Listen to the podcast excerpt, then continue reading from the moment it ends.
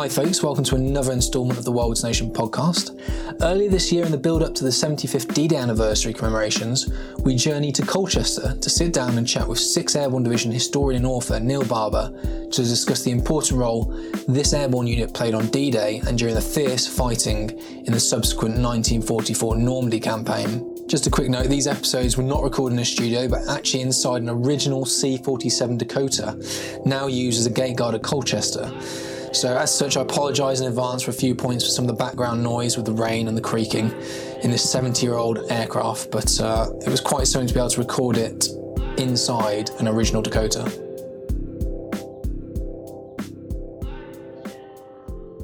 Tell us how you became involved with the Sixth Airborne, Neil.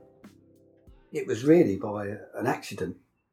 Um, my uncle, who got me really one of the main reasons I'm interested in the Second World War, he was in the Middlesex Regiment and fought right through the war. And he, as a kid, he even mentioned this place called the Chateau Saint Come and how bad it was. And in '94, I took him out to Normandy, and because he was a Vickers machine gunner, we could track his precise positions. Anyway, although he wasn't at the chateau, he took me there um, and explained a bit more. So I started doing a little bit of digging from after that. The following year, his carrier driver came out, Dennis Daly, and he was actually there and in the chateau while the fight was going on, which was amazing to hear. So that really did make me want to learn more about what really went on in detail. So of course found out that Middlesex were really only there one night, and a bit little bit longer, um, and that really it was a Ninth Parachute Battalion battle. So that started to lead me to 9th Battalion veterans. Uh, and although I was a bit reticent, I suppose, of um, bothering them, Dennis literally grabbed two of them in Ranville Cemetery and, and brought them over to me. And really, it, it came from there. Um, that was really what I was concentrating on, just for my own benefit. I used to do things like that. Just, I wanted to know more. Um, and it kind of snowballed. Um, I was determined initially to stay away from Merville because at the time there seemed to be so much controversy about it. And as you do think that so much has been written about the subject, but the more of the veterans I spoke to, um, the more information came out which hadn't been written about, much to my amazement. So in the end, I did kind of extend it back to Merville. Uh, plus, of course, you had to explain why the battalion was spread all over the place and why there were so few men um, at the Chateau Saint Come. So that's really how I got involved um, with the Six Airborne, because I was doing it over a good number of years, just fell in love with that area. Such a fascinating area to to track what went on where. Um, that, of course, led if you if you're interested in the area, you um, can't fail to be interested in the Pegasus Bridge operation. And so again, I spent six months looking into it, thinking, you know, it's been covered, or I write another book. But it's that old thing, I wanted to know more. And when I read what was about, it was really Stephen Ambrose's book. Everything else was really regurgitated from his book. So then again, started interviewing all the veterans. Um, spent five years going around interviewing, like I did with the Ninth. I spent five years going around interviewing all those. Although perhaps I was slightly too late with Pegasus. I did gain a lot more information and expanded it a bit more, obviously with the 7th Battalion Defence in Bénouville, which had never really been seriously looked at or publicised. Um, and it really, it's, it's all come from that, from my uncle mentioning the chateau uh, since I was a kid. Okay. And you mentioned there was a lot of controversy around Merville at the time. What was that about? Jefferson's book, Alan Jefferson's book, obviously hadn't been out that long, you know, maybe seven or eight years, if I remember rightly, when I got involved. So there was a lot of animosity uh, going on with that because some people thought it was groundbreaking and other people didn't like it. But whatever you think of it, it's more information, isn't it? It's, it's making you more aware of what went on, adding to the story. Um, I don't. Oh, when I spoke to Colonel Otway, he hadn't read it. He refused to read it. Um, But obviously, of course, a lot of people know he and Jefferson didn't get on. Uh, but these things happen. Mm. Um, So give us, um, if you can, just give us a, um, a sort of a broad overview of the Sixth Airborne Divisional, um, what, what, what they what they had to do, what their uh, requirements, their tasks were on the night of sixth of June. well, their overall task was to provide a defensive buffer for the flank. The two most vulnerable positions for the forthcoming invasion uh, were the flanks. That's why airborne forces were put in at either end. So, because if, if armour went straight into the side rather than head on, you know, it's obviously more effective. Uh, so that was their that was their role overall to be a buffer zone to give the bridgehead enough time to build up before the breakout. Within that, they had three primary tasks: um, the capture of obviously the Canal Bridge and the River Bridge, um, Bénouville and Ranville, uh, the silencing of the Merville battery, which could fire on Sword Beach and could cause havoc if it did open fire. Four guns um, that could do four rounds a minute for an indefinite period, really. Uh, and then the other one, of course, was the demolition of five bridges across the River Dives to the east, which was to, in effect, stop the German armour um, getting at the airborne zone. They'd have to come all the way round because it was only positioned sort of east of Paris, a little bit further north. So it made their journey longer and forced them really to go the other side of the river into the main, where the main defences and the armour of the British would be, Okay. and Canadians.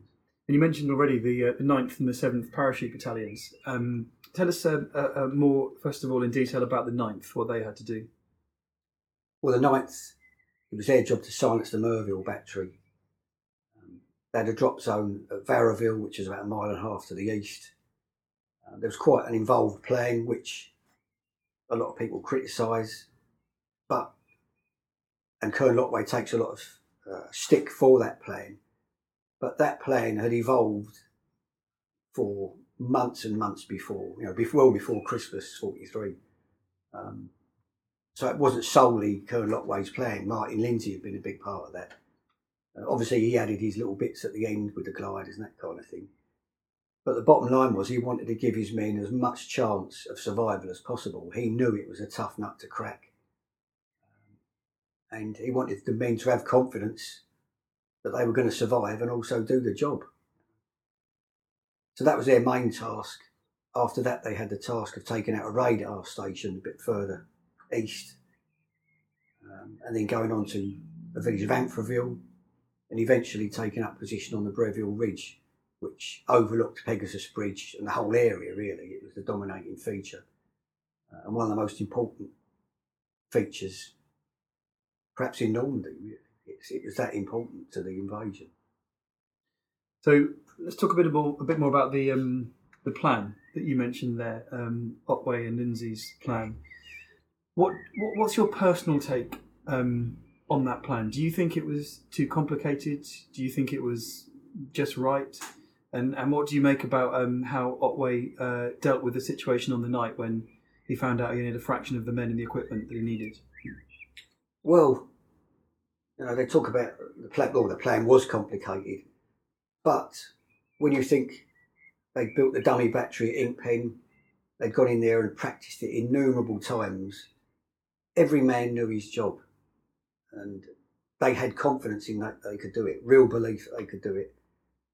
When you've got that kind of confidence, it makes a big difference rather than just um, just a head-on attack, blind head-on attack.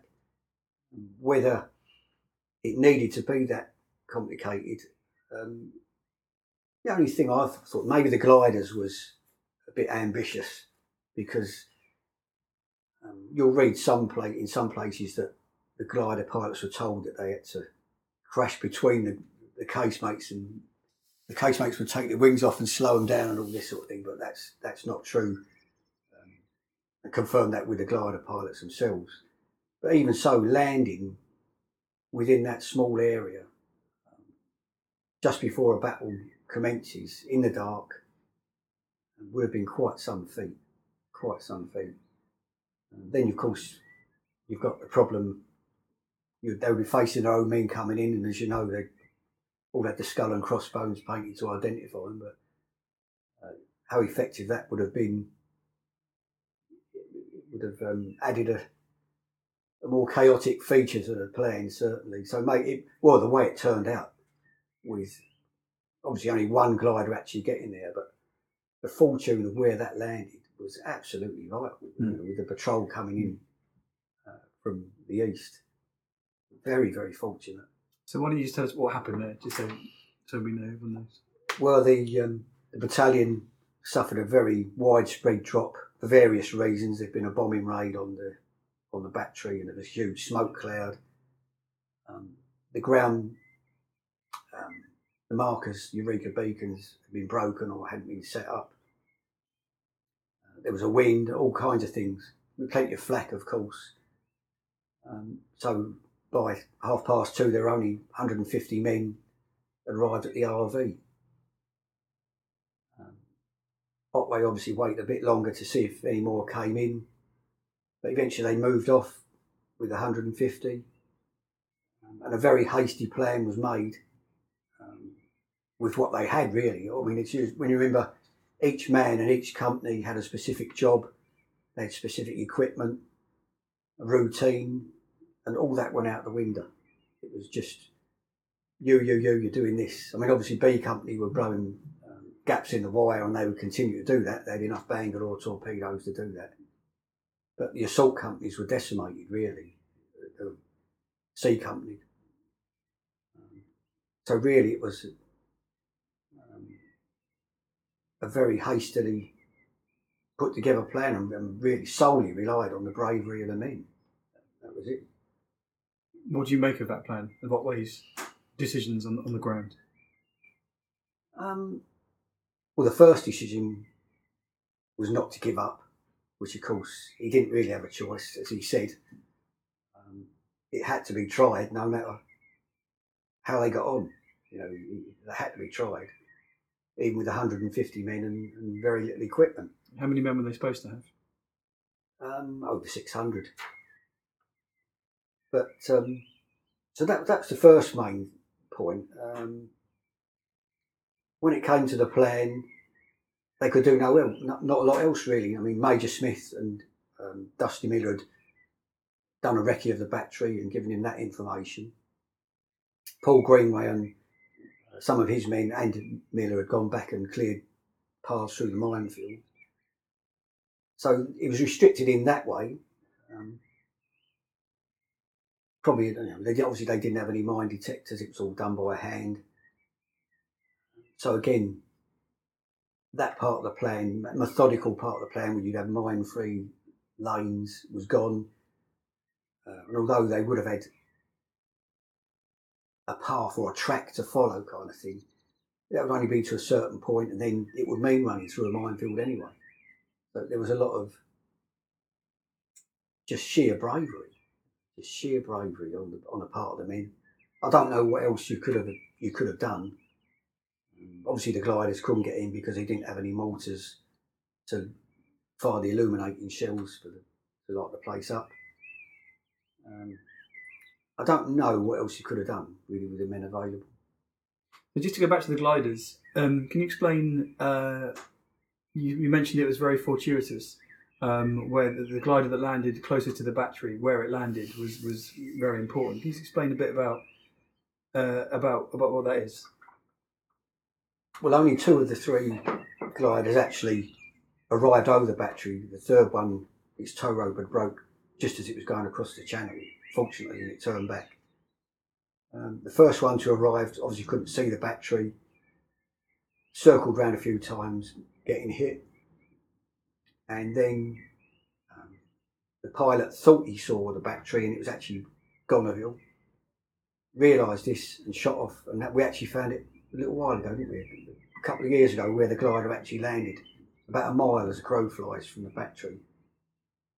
Uh, the next one that came in, again, didn't really see the battery, saw it the last minute, was too high, and ended up flying straight across, in effect, number one casemate and then across the road and sort of turned right into a field where it hit some trees. He, he used the arrestor parachute, hit some trees, and then came to rest in a field in, beside a lane which led up from Gonneville towards the battery. Um, what, 500 yards away? The men got out of there. Before they could go up towards the battery, they heard Germans coming up the lane. And that's where uh, the firefight started. Actually stopped these Germans coming up from behind. So that was very, very fortunate. So those Germans were going to reinforce the garrison at the at the battery. Yes, and when you know when they arrived there, the attack had already gone in. To be, to have Germans behind you in that position would have been uh, would have been curtains really for, the, for the battalion. And so that glider um, that landed closest to the battery, so say 500 yards away, Fred Glover was uh, on that that glider, wasn't he? That's right. Yeah, yeah. He was wounded. There was flak coming through the floor, and he felt the the flak come through and went through his legs. Um, he eventually got out. Um, when the battalion had moved on, he tried to keep up with them but couldn't. Um, so he was left with a couple of German wounded. Um, fortunately, as it turned out for him, there was, there was one who was very badly wounded and he gave him his morphine. And later on, uh, some SS troops actually found them lying there. And uh, when they were searching Fred, they found uh, his fighting knife, which didn't um, please him too much. And then he had a gammon bomb, and he'd actually put some bullets in this gammon bomb to make it more lethal. And they didn't like that at all. And I, Fred always thought they were going to shoot him over this. But when one of the other German pointed out that he'd given Fred had given this other German his morphine, they they relented. And uh, yeah, he, had, he, went on to have quite a time in Paris with the uh, resistance after getting out of hospital. You mentioned one glider, the tow rope broke over the channel and they turned back to England. The other glider that landed about a mile away, that was the glider that Gordon Newton was on. Is that right? That's right, yeah. Yeah. Uh, initially, Gordon was at the back of the glider and um, the pilot told him to sit there because Gordon had a flamethrower. He was wearing a flamethrower. And um, Gordon wasn't very happy about this. Uh, so he came forward and sat um, be quite near the door. Um, and then flak started to come come up, and he actually shifted over to the other side. And in the minute he did that, piece of flak came through the floor and out the roof just where he'd been. But that glider ended up landing in a bit of a flooded field, say about a mile away. Uh, the tail came off. They got into the into the water, which wasn't that deep. Um, but uh, Gold managed to get rid of his glide. He's a flamethrower there. He didn't. He didn't want that anyway.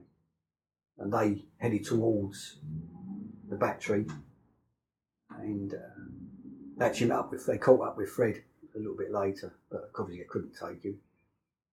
Uh, and that group went on to the Mesnil Crossroads.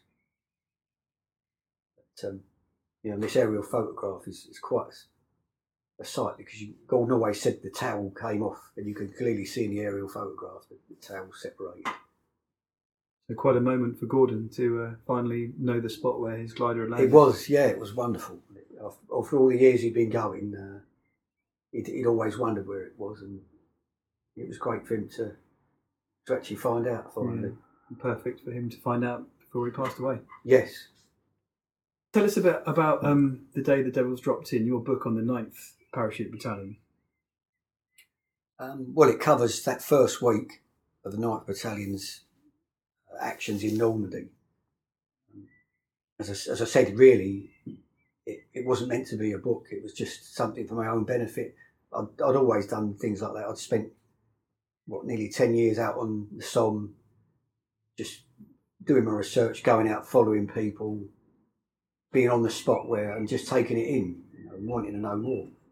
So I suppose that was my apprenticeship, really. Uh, that's where I got my love of the detail, and um,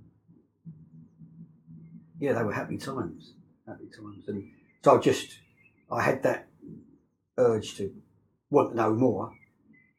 But as I say, you always think when you know so much has been written about these incidents or whatever, and it's quite an eye opener when you you put you, you put these people like writers on a pedestal, and that's the be all and end all. And it's only when you go through the process and do things yourself that you find out that perhaps things are not that way, and there is a lot more information out there. I mean, it always it always shocked me how few of the people that I interviewed had ever been spoken to before. I just couldn't believe it. But it was great. It was absolutely fascinating to and addictive, addictive, um, because you'd find out about certain incidents, and then you might think, well, there's no way I'm ever going to find out any more about that, and then you'd speak to someone else, and the door would open, and you'd know you'd find more in, and that feeling is is fantastic. You know, to, to unlock you know, information which what could well have been lost. So there is, um, I'll tell it to anyone contemplating writing a book, don't be daunted by it because there's nothing to be daunted about. If you put the effort in and the research, then um, you, will succeed. But anyway, um, yeah, so I spent five years going around the country from sort of Scotland to the West Country, interviewing the 9th Battalion veterans wherever they were. Um, not just that, because you're always looking for corroborating evidence or information. Um, that's why I got involved with the commandos, para, three para squadron engineers. Anyone who's in that area at the time can add a picture or corroborate other evidence. So it was it got wider and wider. Um, and after five years of them probably wondering what I was up to, I thought I've got to you've got to draw a line somewhere. That's that's a difficult thing to do. Um, so book boy, that was it. That's how the book came out. But um, I've never let that line be the be all and end all. You know, there's, there's more people come forward that we didn't know about at the time. Um, there's always a new sort of bits and pieces that you know, become available. Or, so it's um, hopefully I'll update it one day. I think it's fair to say that your books are probably the most detailed available um, on the subject matter. Is that something that was very important to you to make sure that the details were, or, or that the books were as detailed as, as possible? Yeah, yeah. Um, I I knew what I wanted. I knew what I wanted because obviously I'd read such books since I was a kid, and I knew what was different, and I also wanted it to have some sort of permanence, be a, not a memorial to them, but you know, uh, I wanted people. I wanted them their faces in the book as a record of them. People, you can because you can read all these stories, and they're very very interesting. But unless you you can see who they were, it's not quite the same. And now they're in print and that's great. They'll, that's them kind of immortalised, and I like that. I, mm. It was something I liked from the um, Powell's books, from going back in in the eighties. That was really something I wanted something like that, and I knew there wasn't anything like that on the Second World War, and that's why I went to pen and sword. Funny enough. Well, it's it's a, it's a, it's a double edged sword really because I've got lot, lots of other interests in the war, but when you become that involved or kind of addicted to it, it's going to be to the detriment of everything else. And that's that's let's say it's a double-edged sword. Um, everything else has suffered from our knowledge-wise, but um, can't have your cake and eat it. Thanks for listening, folks. We do hope you found it of interest. Parts two and three will be out shortly. In these, we'll be discussing the 7th Parachute Battalion's role around Bénouville and the port in holding Pegasus and Horsa bridges on D Day. Jeff Howard's experiences with the 1st and 7th Middlesex Battalion. The Commando's important role and the experiences of Stan Scott with Number 3 Commando. As well as learning a bit about Neil's current work looking at the blowing of the five bridges around the river Dives and Divette. So stay tuned for that, that'll be out shortly. And special thanks to all those for help making this possible Neil Barber, Robin Savage, and the Airborne Assault Museum team, John and Sam. And obviously the Colchester Barracks for letting us film and record this inside a C 47 Dakota. And of course, you for listening. So thank you very much, and we will see you soon.